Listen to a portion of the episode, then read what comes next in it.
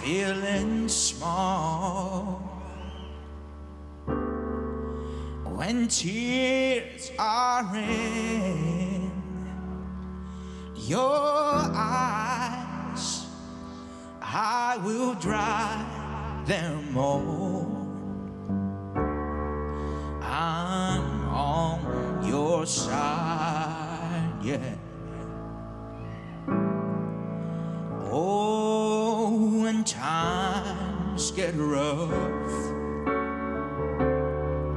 and friends just can't, can't be found like a bridge over troubled water. I will lay me down when you're down and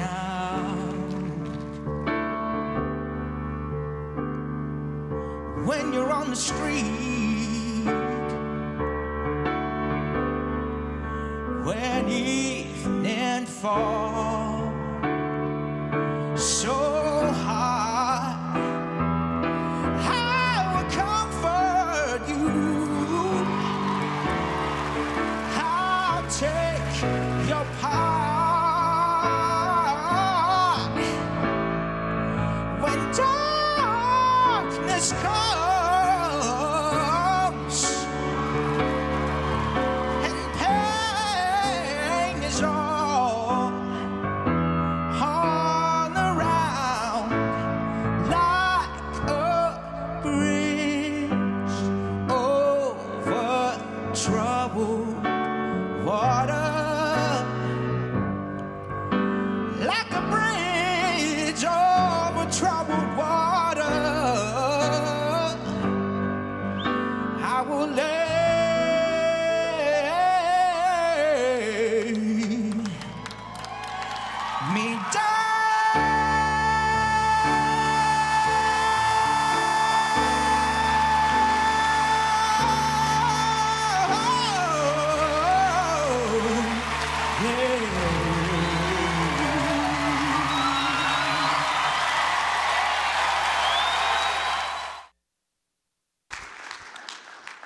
Let me see your hands if you know who Cody Lee is, the singer. How many have seen the story? It's the story of a young man who is blind and profoundly autistic, who performs incredibly in music on um, America's Got Talent. Bridge Over Troubled Waters is one of those songs that's one of the iconic songs of the American history and the American psyche. And I think that Cody Lee touches our hearts for at least two reasons, many, many others, but at least two of those in my mind, that this, um, this presentation is being so widely distributed. The first is that I believe that God reminds us from time to time that every human being has value. Our world throws people away like trash bags if they don't measure up into a certain standard or a certain ability or a certain level of success. And from time to time, I think God raises up people who have profound disabilities in our understanding to show us what his gifting looks like in that context. It's a powerful, powerful presentation. But the song also, Bridge Over Troubled Water, has a special place in the American history, in our American psyche. It's this sense of story that we have embraced over the decades. In nineteen sixty-nine, fifty years ago, it was spring when Bobby Kennedy and Martin Luther King Junior were assassinated. Racial tensions were erupting all across the United States, and Paul Simon had some lyrics to a song that were resonating in his head. He'd been singing them over and over in his mind for over a week that said, when you're weary, when you're feeling small, when tears are in your eyes, I will dry them all. But nowhere to go with that, and feeling the sadness and the tension of the United States at that time. But he also had an album by a Southern gospel group called the Swan Silvertones, Southern gospel black quartet that he loved to listen to. And he said, every time I came home, I put that record on, so it was in my mind.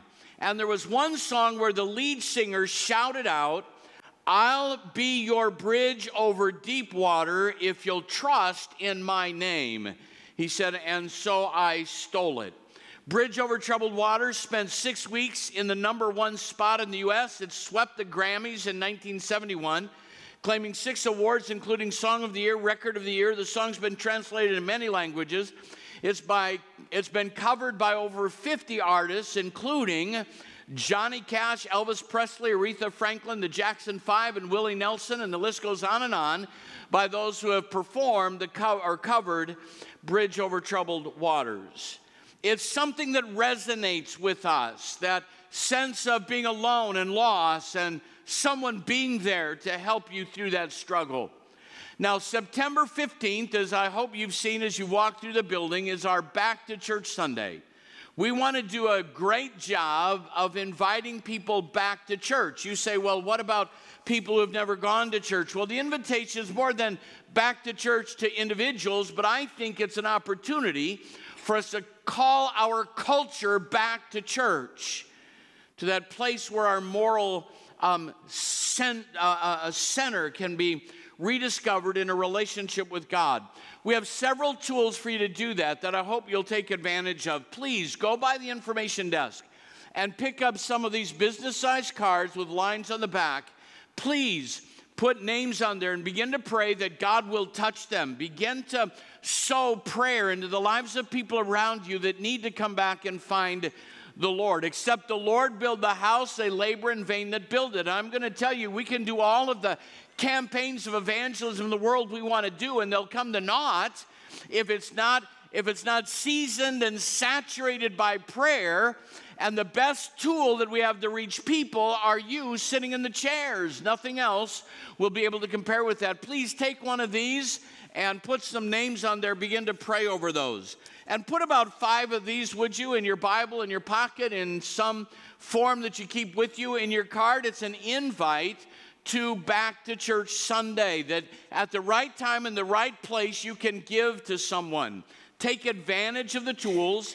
And for the next four weeks, we're going to talk about this word that has become the E word in our culture. That E word is evangelism.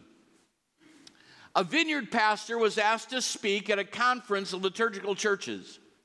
Now, Vineyard and liturgy don't flow together really well. So he asked them, why do you want me to speak at your conference? And they said, well, your church is growing, ours are not. And we want you to come and teach on church growth. I want you to listen to what this Vineyard pastor said. I don't really know much about church growth, but I would like to talk to you about evangelism. The response of one of the inviters was, it's funny you mentioned the E word. We were just talking to our leadership about how uncomfortable we are with the E word, evangelism. Any church that is not evangelistic will be a dying church, and any church that's fulfilling its purpose will be an evangelistic church. But it's become a word in culture that has been branded as something negative. We talk about it, we just don't do it. There are other E words. As I was doing some research, I found out that when you're talking about women in any context, you shouldn't use the word emotional. That's an E word. Another E word when you're looking at the world need is empathy, because most of us have no context to respond to the needs of the world, and we shouldn't pretend to be so by the word empathy. In the church, evangelism, or the culture, evangelism has become an E word. seventy-five percent of American adults say they have very infrequent or no conversations about religion or spirituality outside the church. seventy-five percent say it never happens in their life. Older adults, those older than me, are the, are the least likely to talk about their faith. And you know who's mo- more likely to talk about their faith? Those dreaded millennials. While we criticize millennials, they're the ones who are finding that faith conversations have value. Why aren't we talking? Here are the things we say to salve our conscience. We don't have religious conversations because they create tension. It's been politicized. We don't know enough. We don't want to be known as a religious person. We don't want to sound weird. People will think we're extremists. So what I want to do, if you understand that, that, the, that, that Jesus' last commission should be the church's first concern, go into all the world and preach the gospel to every creature, that as important as social media is, there'll never be a tool for evangelism more powerful than you and I having a conversation. How can we redeem the word evangelism? Today and the three weeks that follow, I want to talk about how we can redeem the word evangelism with other e-words. This morning, I want to challenge you to begin to think about evangelism in the context of this word, encouragement. Everybody likes to be encouraged, except dead people. How, how many of you like to be encouraged? We all like that. I was having a conversation. How many of you know someone that's really flowery with their words? They're always encouraging, always saying positive things, and you don't believe half of it. How many know somebody like that? How many of you are just have a rebellious spirit this morning? You're just not cooperating, Pastor? Sorry. Uh, I have a, a friend that that is always encouraging and lives in another state. And whenever I see him, it's how wonderful you are. You're just great. You're a wonderful person. I don't believe half of what he says, but it still feels good. Doesn't it, to have someone say something positive? I know it's not true, but can you tell me that? What was that you said? Can you say that again? People want to be encouraged. We want to be built up. We live in a world where everything else tears us down. We have a responsibility to express to people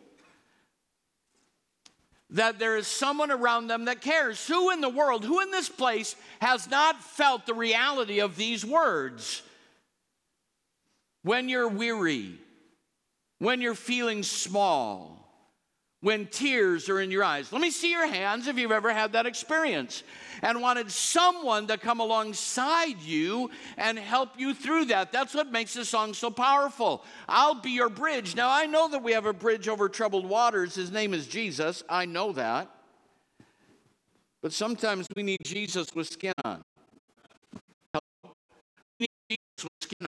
Someone to be the voice of God into our world. The word encouragement is a powerful, powerful thing. I read an article that captured the definition of encouragement. I just want to read it to you. I can't do it any better. I want you to follow along with this paragraph. In ancient Greece, encouragement was the word used to describe speeches by leaders and soldiers who were urging one another on in battle. It's a word used to rally fearful, cowardly, hesitant soldiers and sailors to move courageously forward. An encourager is someone who puts courage into the faint-hearted and strengthens feeble arms to keep them fighting. Encouragement pushes people to a higher level than they ever thought possible. It causes people to take a high road rather than the low road, to be better than they are, more committed than they are, more persevering than they otherwise would be. Encouragement takes someone who is ready to throw in the towel and give it all up and causes that person to keep going, to persevere, to give it another shot.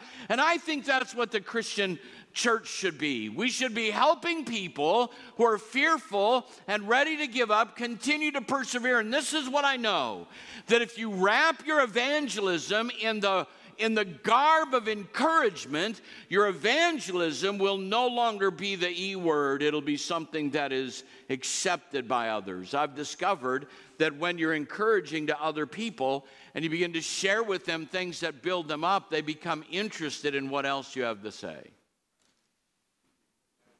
Hello? So we're going to talk about a man named Barnabas. His name was Joseph. He was a Levite from Cyprus. And the, the disciples gave him a name, Son of Encouragement, Barnabas, Bar, son of, of encouragement. Why would they give him that name? It wasn't his birth name, but it was a name based on his character that they assigned to him because he was such an encourager. I'd love to go around the room and bring a microphone up and have various ones stand and say, if we were to give you a name based on your character and impact on the body of Christ, what would you be the son or daughter of? Hello, I want to introduce to you this morning the daughter of discouragement. I want to, I want you to meet one of our new members. He is the son of grumpiness. This is the daughter of grouchiness. This is the son of stinginess. This is the daughter of we never see them.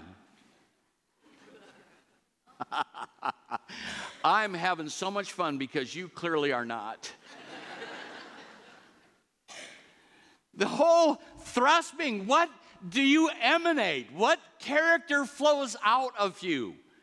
The reason is we have used, listen to me, we have used evangelism to discourage people, to beat them down and tell them everything that's wrong with them. That's not good news. The good news is you are broken and you already know that, but there's a way of life, there's hope, there's joy, there's peace, there's heaven to be your final destiny, and I want to tell you how to get there because Jesus loves you and I love you and God has great things for you and came to give abundant life. And when we wrap our evangelism in words of encouragement, good things will flow out of that. We can redeem the word.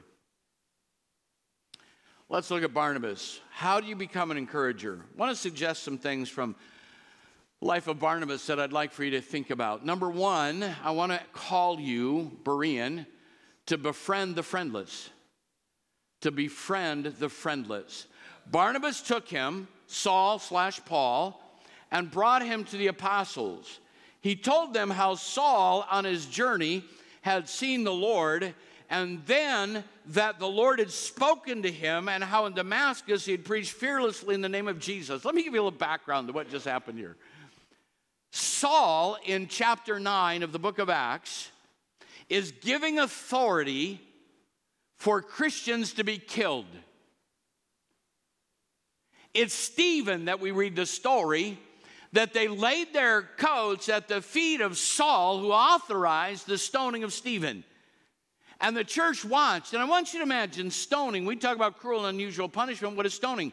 They throw rocks at you until it beats you to death, and pile rocks on top of you. And Saul is standing there giving consent, breathing threatenings and slaughter against the church. He was a committed, um, fearless, ferocious persecutor of the church. And then he found Jesus on the Damascus Road, radically changed. And he begins to preach about Christ. And he starts to have such influence that now the Jews who had supported him want to kill him. And there's a plot to get rid of him. And so they, they put him in a basket. And most scholars say it was a garbage basket. That at night they put him in a basket, let him out through the window and down on the ground with the trash so he could escape. So you have this Pharisee of the Pharisees, this well-respected leader of Israel named Saul, who's persecuting the church, killing believers, who finds Christ and now thinks he's going to just walk into the church and be accepted. So I want you to imagine with me for a moment that the American culture changes. And persecution becomes rampant in the United States. And you have to be politically, socially blind to not recognize how precipitously close we are to that reality.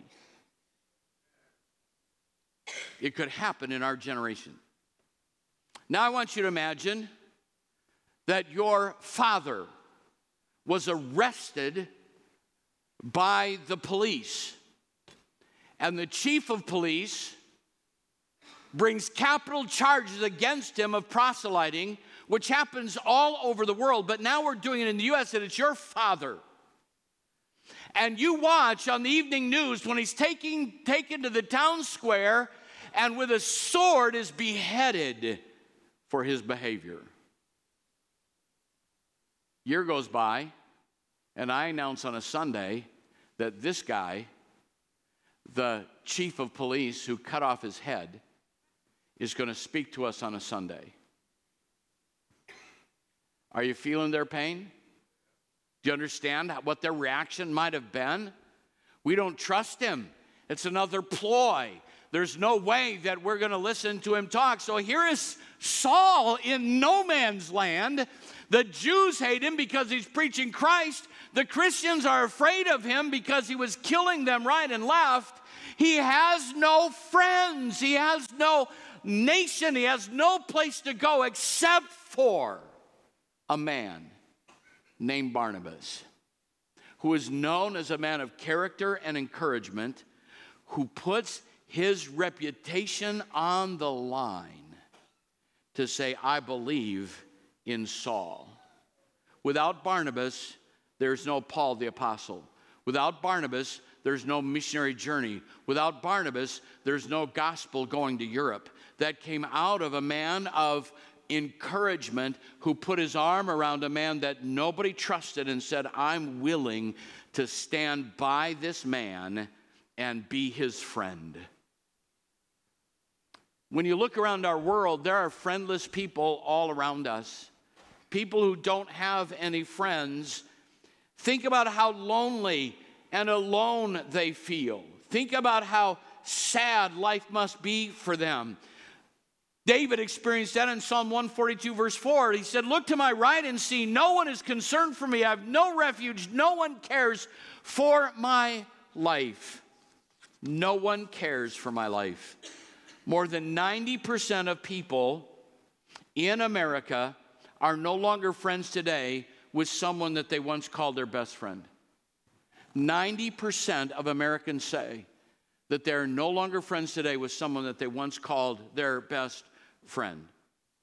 And when someone doesn't have any friends, they're all alone. It's almost never because their core personality is unlikable. It's usually due to a mix of other factors, like they don't know how to make friends. They're too shy. They're socially anxious. They're insecure. They're unconfident to pursue friendships. And you know who they are? You'll see them at a Little League game sitting by themselves. You'll see them at a restaurant alone. You'll see them walk into church and they'll stand in the foyer by themselves or sit in a back chair. They're all around us asking for someone to notice them, but having no means to ask for that.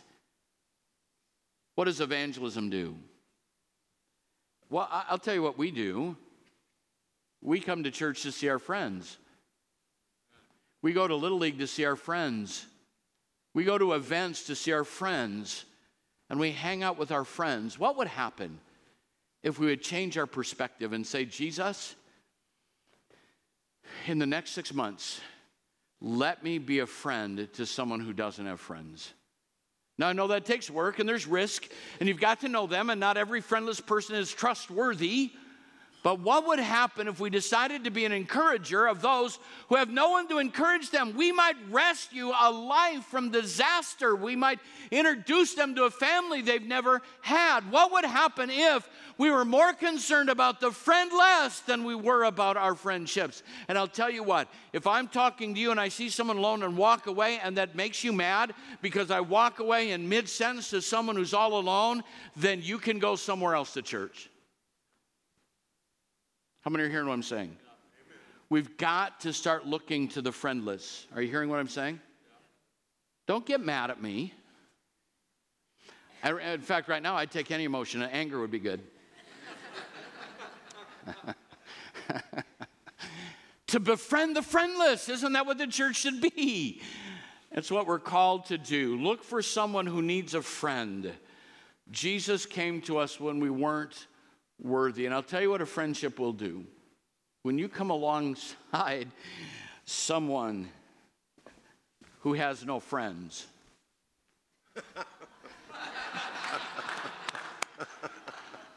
I couldn't resist, Gary. I'm sorry.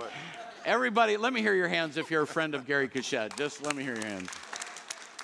That was a, that was a little weak, but you've got a few. Oh, you got a few. If he has no friends and I become his friend, do you know what's going to happen? I won't have to force a faith conversation. I won't have to pull out four spiritual laws and say, are you ready? If you died tonight, do you know if you'd go to heaven or hell? People aren't responsive to that.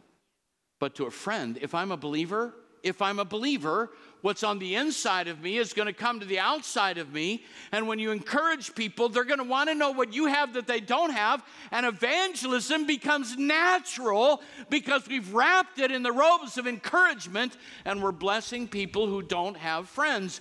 And so I want you just to begin to look around. Somehow I'd like to drive this into your psyche that when we go into a place, when we're sitting somewhere, find someone. Look around for the friendless, and let's encourage them and be their friends. Second, I want to challenge you that we need to build up the broken. We need to build up the broken. That's really easy to say. It's hard to do. The Bible says in Acts chapter fifteen, verse thirty-seven, that Barnabas wanted to take John, also called Mark, with them. Who was John Mark? John Mark was a pansy. He's a sissy.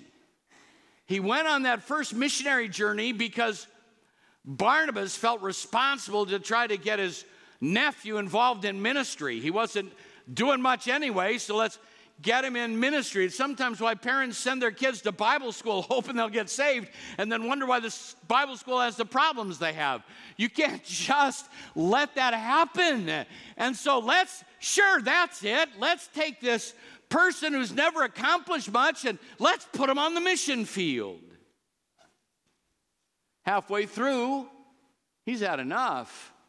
I'm not cut out for this. And he went home to mommy. Where's that in the Bible? No, it's not. It's in my message. What we know is he gave up and he went home. After they complete the missionary journey, Paul says to Barnabas, let's go back around and encourage the churches that we started. And Barnabas says, that's good. Let's take John Mark. Can you imagine the expression on Paul's face? I mean, he faces stoning. He faces the Sanhedrin. This is a guy that killed people. We're not talking about just a Sunday school teacher that had never faced a class of more than four primary, but that, that would change your life too.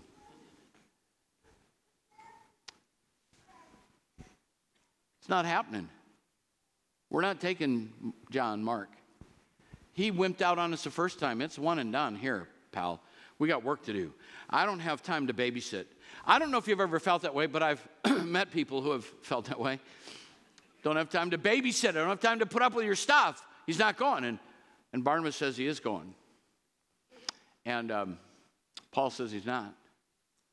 Now, let me tell you something about conflict. Conflict sometimes is perfectly within the will of God, because God had a call on Barnabas's life and a calling on Paul's life that were no longer compatible, and they had to see that. I don't believe they got mean. I don't believe they got ugly. They recognized that their callings were not compatible. Paul was called to face the darkness and build churches. Barnabas was called to face brokenness and build people. He takes John Mark, that they couldn't be harmonized. So Paul goes on his way, builds a new team, and Barnabas goes uh, to Cyprus, and he takes John Mark with him and builds him up. Did it work? Oh, yes. At the end of Paul's life, one of the most powerful, it melts my heart to read it when I think about the ministry of Barnabas. Paul says, bring the bring the, the scrolls and bring Mark, for he is profitable to me for the ministry. He's saying, Barnabas, he wasn't profitable on that day, but you've invested in him and you have built him. And before I die, I want to acknowledge that you have changed him into a man of God, and I want to see him again. Bring him with you. He's profitable to me. Do you know that without Barnabas and John Mark, there'd be no Gospel of Mark. Most scholars believe Mark was written by John Mark as he recorded the stories and the teachings of the Apostle Peter. Why is there no Gospel of Peter? It's because John Mark became his mentor from Barnabas and served alongside Peter and listened to the stories and thought, these are too good to let slip away. And he began to record them, and it was accepted by the early church as part of the canon of Scripture, that the Gospel of Mark is there because Barnabas said, here is a young man who's a failure that I'm willing to invest in. I'm willing to see him change. Who are the broken? People who have failed in some capacity or another. Capitalism and Christianity are not very compatible, in the sense that we reward success and punish failure.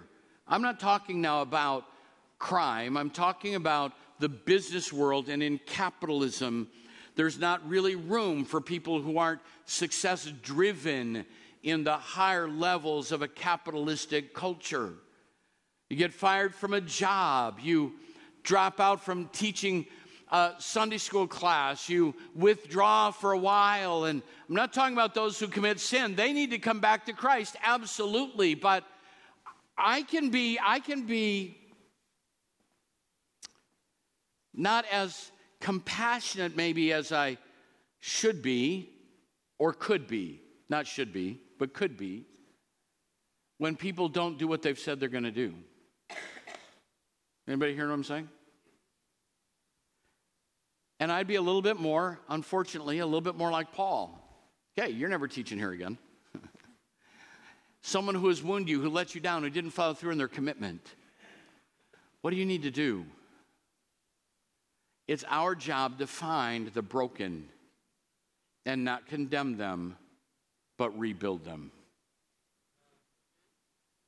Not saying that what John Mark did was right, but Barnabas said, I'm going to turn you into a new person. I'm going to teach you how to be effective in what God has called you to do.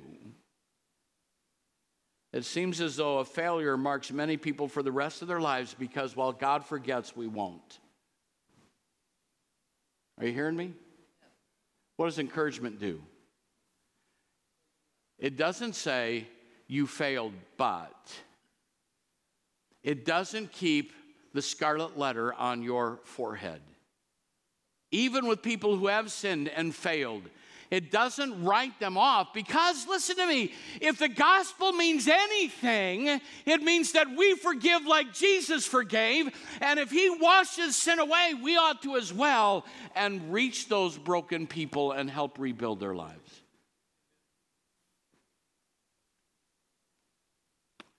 Encouragement will do that.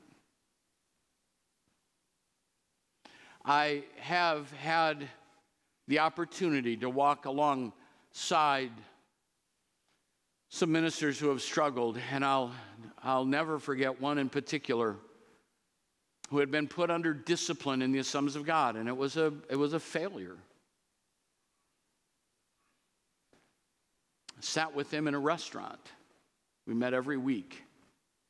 As I listened to him say, I will never preach again. I'll never be in ministry again. I just, I'm going to go through this program so I can complete it, and then I'm done. Now watch, week after week.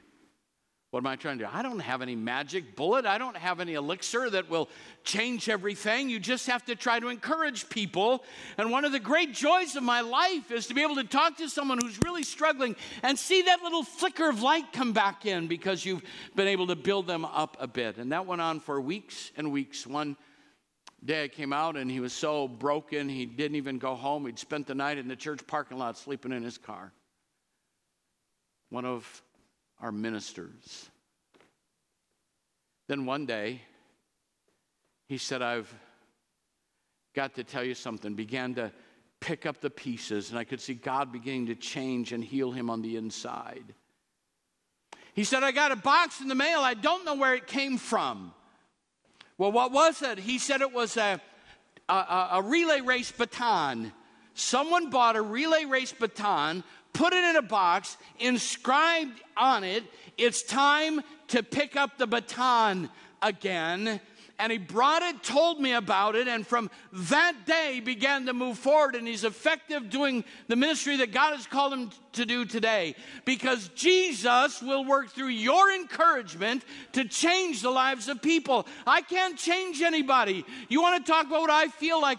Like are the high points of my life? It's when you can encourage a broken person and see Jesus put those broken pieces back together and use them again. But we have to be willing to forgive and reach out and pour into them.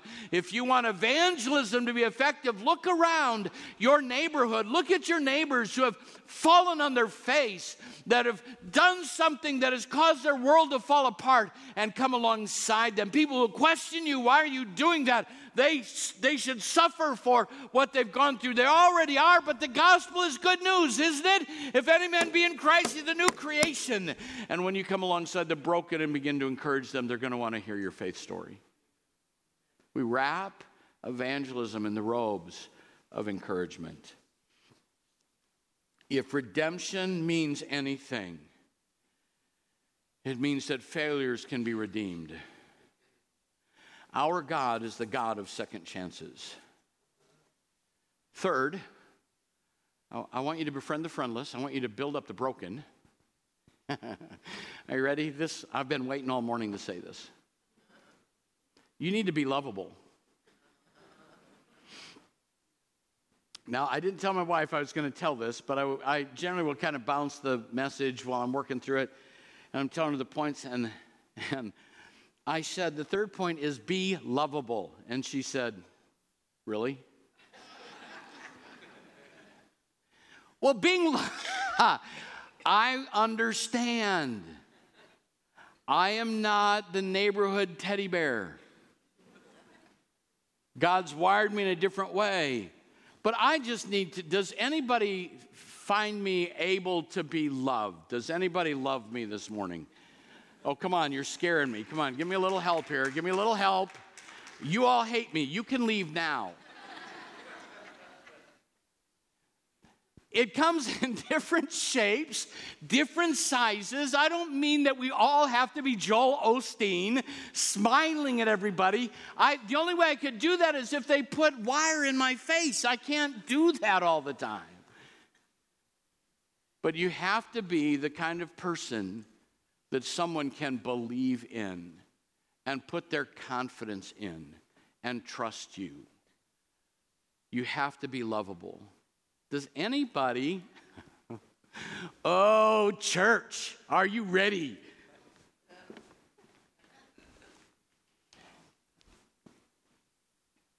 Does anybody really like you? If nobody does, please don't tell them about Jesus. Are you hearing me this morning? Now, I'm not talking about pretending. I'm not talking about being something you're not. But what's the evidence of whether you're lovable? It really starts with, do you love anybody? Do you love anybody? I mean, really love them. Because when you love people, love will be reciprocated.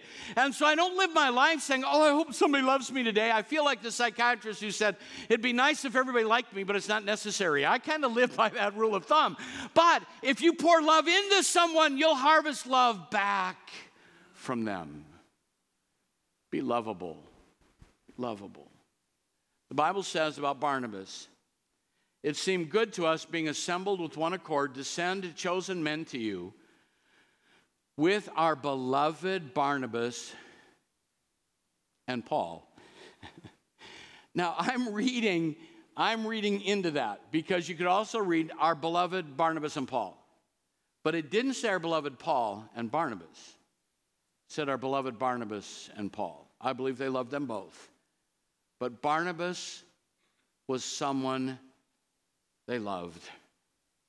I know that sometimes we don't love others because we don't feel loved, and sometimes we um, have to ask the Lord to encourage us, as David asked the Lord to encourage him. But I, I saw a picture, I almost put the slide up, But I, I got an article, came across a news feed that if you're having a bad day, look at these nineteen people. And there's a picture of a young man who stuck his head into the hole of a tree to see what was in there. What was in there was a porcupine.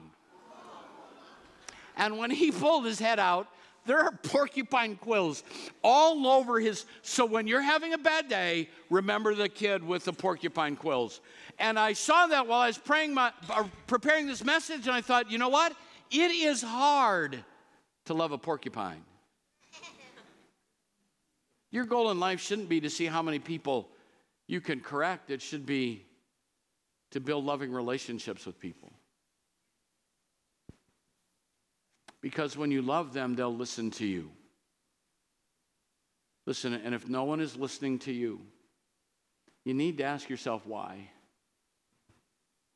You need to ask yourself why. We can redeem evangelism by being an encourager. When you wrap the robes of encouragement around the substance of evangelism, it moves it from an E word to a life-giving word. So I'm going to ask for you to do something tangible.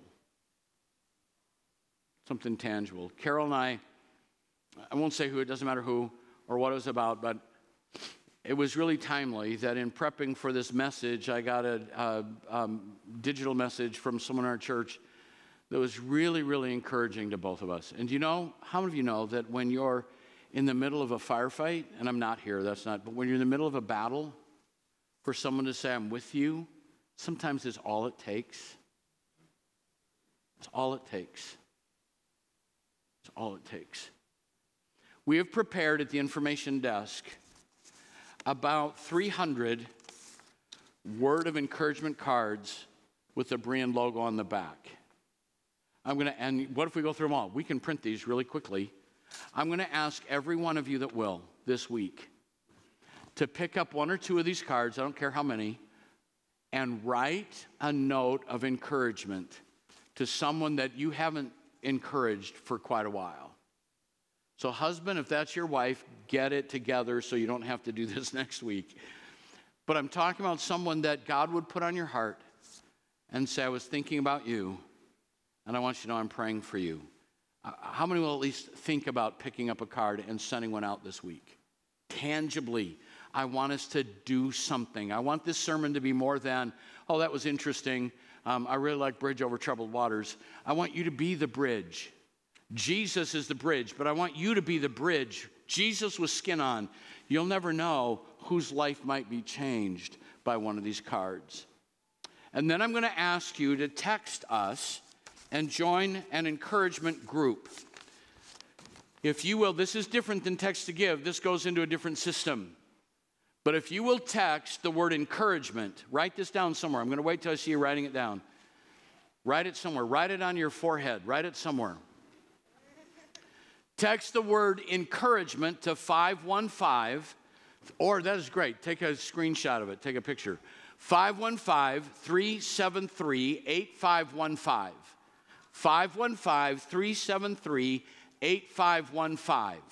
Text the word encouragement and then tell us the encounter that you had this week by encouraging someone and what happened from that. I want to hear those stories. I want to share those stories. I want us to encourage one another by telling the stories of how we encouraged one another. Hello? Text the word encouragement to five one five, three seven three, eight five one five and text your story.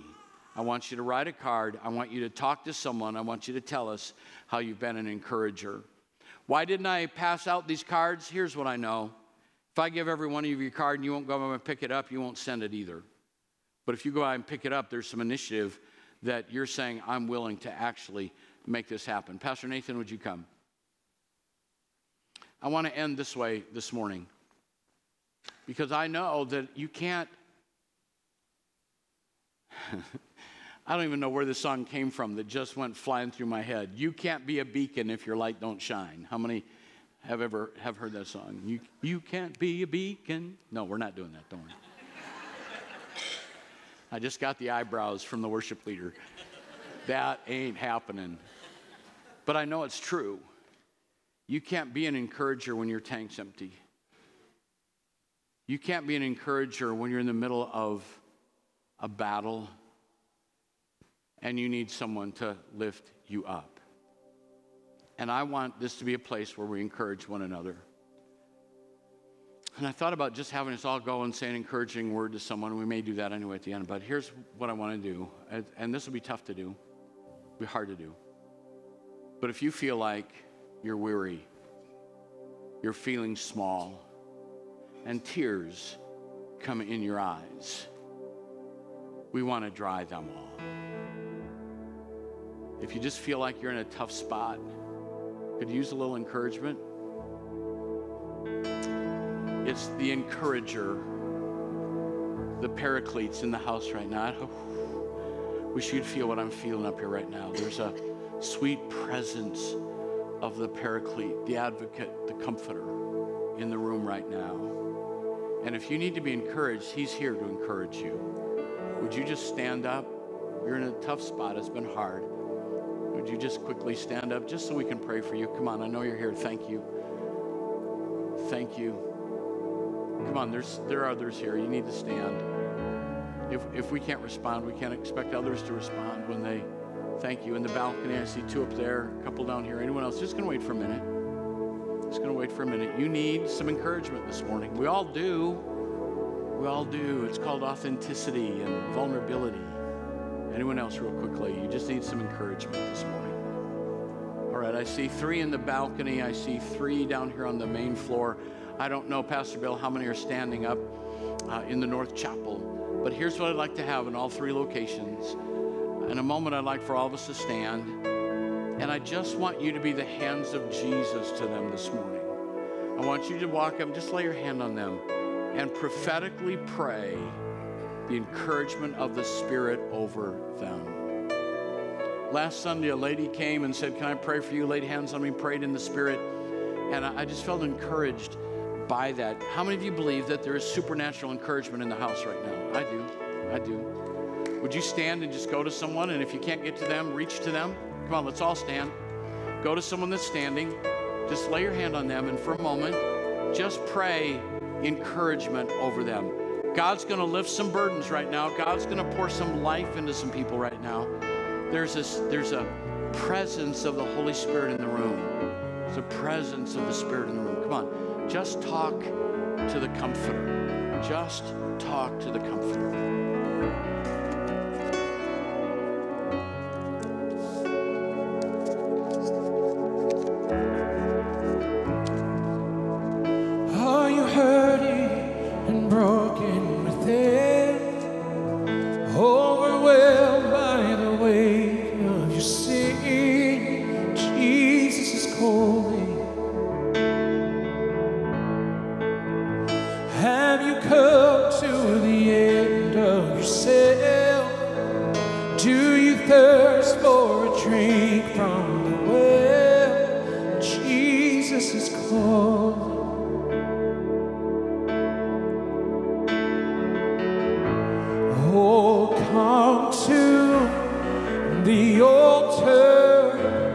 The Father's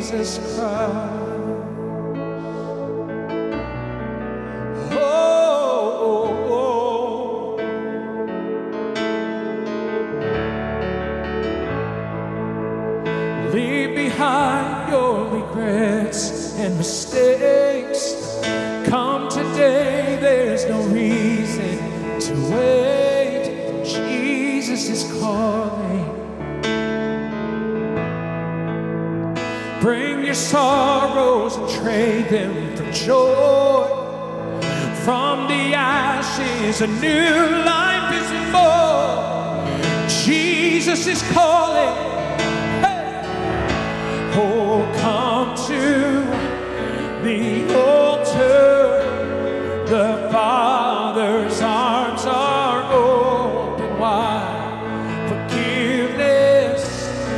was bought with the precious blood of Jesus Christ.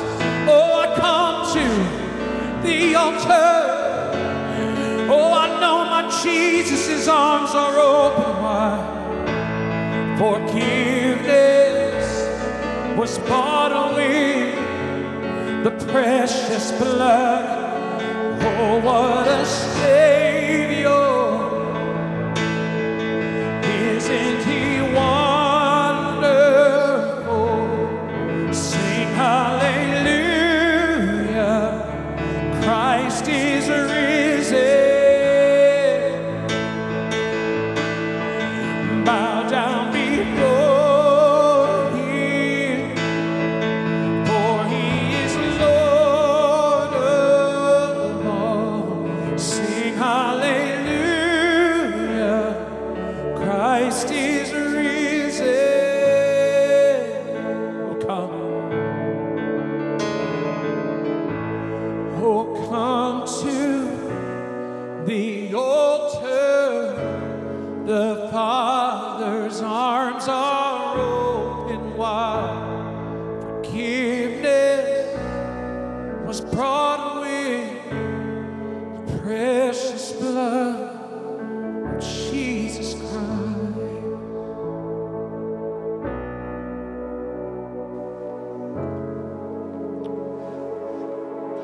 Jesus, I'm so grateful for the presence of your Spirit in this room today.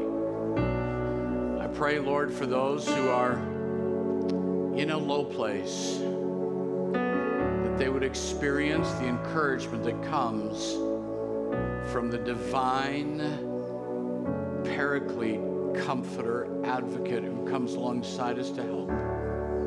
Let them feel that love and peace this morning. Jesus, I ask that you would give us different eyes as we go into the week ahead of us, that we will look for someone that we can encourage, knowing that out of that will come an opportunity to share what you've done for us. In Jesus' name. And everyone in agreement said, amen. God bless you. Shake someone's hand. Be an encouragement to them.